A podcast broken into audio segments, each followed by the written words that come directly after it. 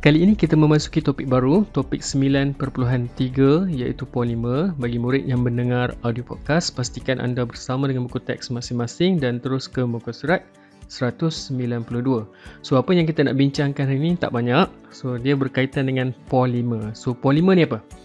Uh, kamu kalau pernah dengar tak polimer ni? Kalau kamu pernah dengar poliklinik, politeknik, Ha, itu poli. Poli itu maksudnya perkataan poli ni dia merujuk kepada gabungan. Ha, dalam pendidikan Islam ada belajar tentang poligami. So daripada satu dia bergabung jadi banyak, ha, kita panggil poli. Macam klinik, kalau ada banyak klinik, kita panggil poliklinik. Teknik, teknik merujuk kepada kemahiran. So gabungan daripada kemahiran-kemahiran itu kita panggil politeknik. So sama juga dengan polimer. Polimer ni adalah merupakan gabungan molekul-molekul kecil yang mana molekul kecil tu asal dia di asal dia dia asal daripada monomer. Kita panggil monomer. Okey? So monomer ni dia bergabung dia membentuk polimer kita tengok dulu definisi bagi polimer kat bawah. So apakah polimer so polimer ni adalah merupakan okey? Ia adalah molekul besar yang berbentuk rantaian panjang yang terdiri daripada gabungan unit kecil, unit molekul kecil dan unit molekul kecil ini yang kita panggil sebagai uh, monomer. Okey, so daripada monomer unit kecil, satu unit kecil, satu unit kecil, satu unit kecil, satu unit kecil, satu unit kecil. Yang tunggal ini kita panggil monomer. Okey, bila dia mengalami satu proses okey dia bergabung. Okey proses itu kita namakan pempolimeran. Maka dia akan bergabung dia jadi macam ni rantaian panjang.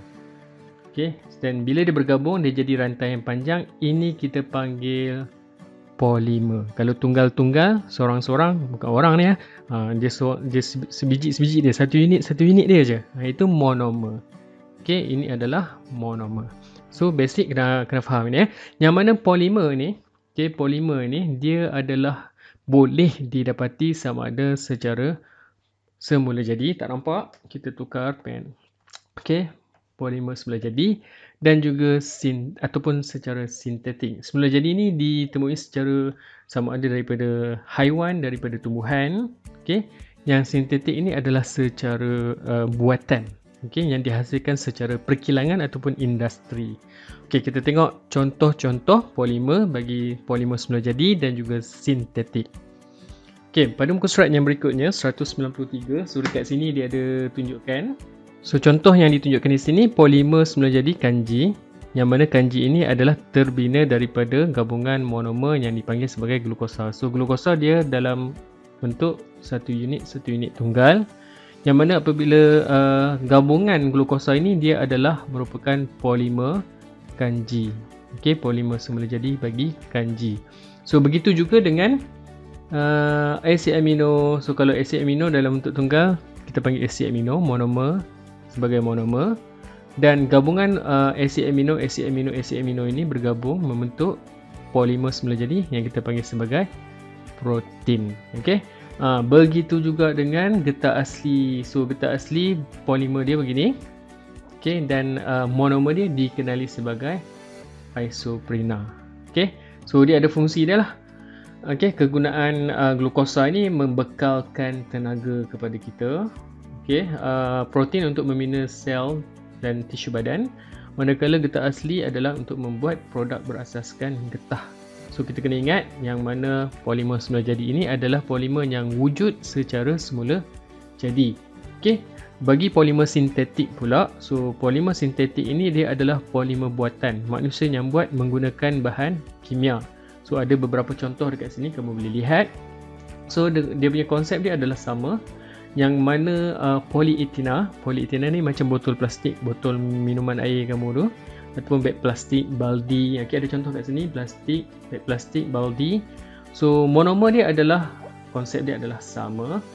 Okay, dia adalah merupakan uh, monomer, monomer, monomer etina. So, etina ini adalah dalam bentuk tunggal dan bila dia bergabung, dia akan bentuk polimer iaitu rantaian panjang yang dipanggil sebagai polietina. Okay, so kalau styrena adalah monomer dia, polystyrena ini adalah polimer sintetik Okay, so selalu kamu sebut polystyrene kan. Ha, so dia sebutan dia adalah polystyrena. So tujuan dia adalah kegunaan dia adalah untuk mem- membuat bekas pembungkusan. Okay, ataupun peralatan elektrik. Kalau kamu beli uh, TV yang baru kan ada dia sendalkan dengan polystyrene. So itu adalah kegunaan dia untuk pembungkusan peralatan elektrik. Kerana uh, alatan elektrik ini nak apabila diletakkan dalam bungkusan dia perlukan uh, uh, supaya tak terhentak eh, nak jaga dia punya komponen-komponen elektrik dia. Okey, yang seterusnya adalah metal metacrillate. Ini adalah monomer bagi prospek. So prospek ni macam uh, cermin cermin mata kamu tu, okey ataupun cermin pesawat, okey, tingkap kenderaan. Uh, dan juga uh, kalau di makmal sains kamu lihat ada uh, langkah-langkah keselamatan dalam makmal yang ditampalkan di dinding macam plastik tu itu adalah merupakan prospek ataupun digunakan untuk membuat nombor plate kenderaan. Okey. So neoprena pula adalah monomer bagi polimer sintetik. Getah sintetik bukan getah asli. So getah asli ni adalah secara semula jadi getah sintetik ni yang dihasilkan secara buatan. So digunakan untuk membuat sarung tangan bukan sarung tangan perubatan tu. So sarung tangan yang berkebun yang agak keras tu. Kalau sarung tangan perubatan dia menggunakan getah asli. Ha, so dalam soalan SPM dulu beberapa tahun lepas ada keluar tentang uh, getah sarung tangan perubatan tapi ramai yang jawab getah sintetik sebab uh, dia nampak macam getah sarung kebun tu. Okey, dan juga membuat tayar kereta. So nak buat tayar kereta ni dia ada proses dia. Nanti kita akan belajar tentang proses pemvalkenan dan juga tapak kasut. Uh, sama juga proses pemvakunan nanti kita akan terangkan kemudian. Okey, bagaimana proses uh, untuk menghasilkan polimer ni dalam industri? Okey, so apa yang dibuat ialah proses pempolimeran. Okey, so proses pempolimeran ini adalah di mana uh, proses uh, monomer-monomer ini dicantumkan. Okay, kita baca kat sini definisi dia. Proses pempolimeran, tak nampak kat sini. Okay, proses pempolimeran adalah proses percantuman monomer. Dia gabungan-gabungan monomer untuk membentuk satu ikatan kimia menghasilkan polimer dalam yang bermolekul besar. Okay, dalam bentuk rantaian panjang. So monomer-monomer ini yang tunggal-tunggal ni nampak tak sebiji-sebiji ni. So dia akan bergabung menerusi proses pempolimeran. So bila bergabung dia bentuk rantaian panjang. Okay, so ini adalah kebiasaannya digunakan dalam industri pembuatan penghasilan polimer-polimer sintetik yang saya sebutkan tadi. Okay, polimer-polimer sintetik di sini. Okay, tetapi uh, ada juga satu lagi proses di mana daripada polimer ia ditukarkan jadi dipisah dipisahkan okey kepada monomer kembali kepada tunggal okey so yang ini kita panggil proses penyah polimeran okey definisi kat sini penyah polimeran adalah proses apabila molekul polimer yang berbentuk rantaian panjang tadi dipisahkan kepada monomer-monomernya melalui tindak balas kimia. So ditunggalkan kembali. Tunggal ha, diasing-asingkan sekali jadi single.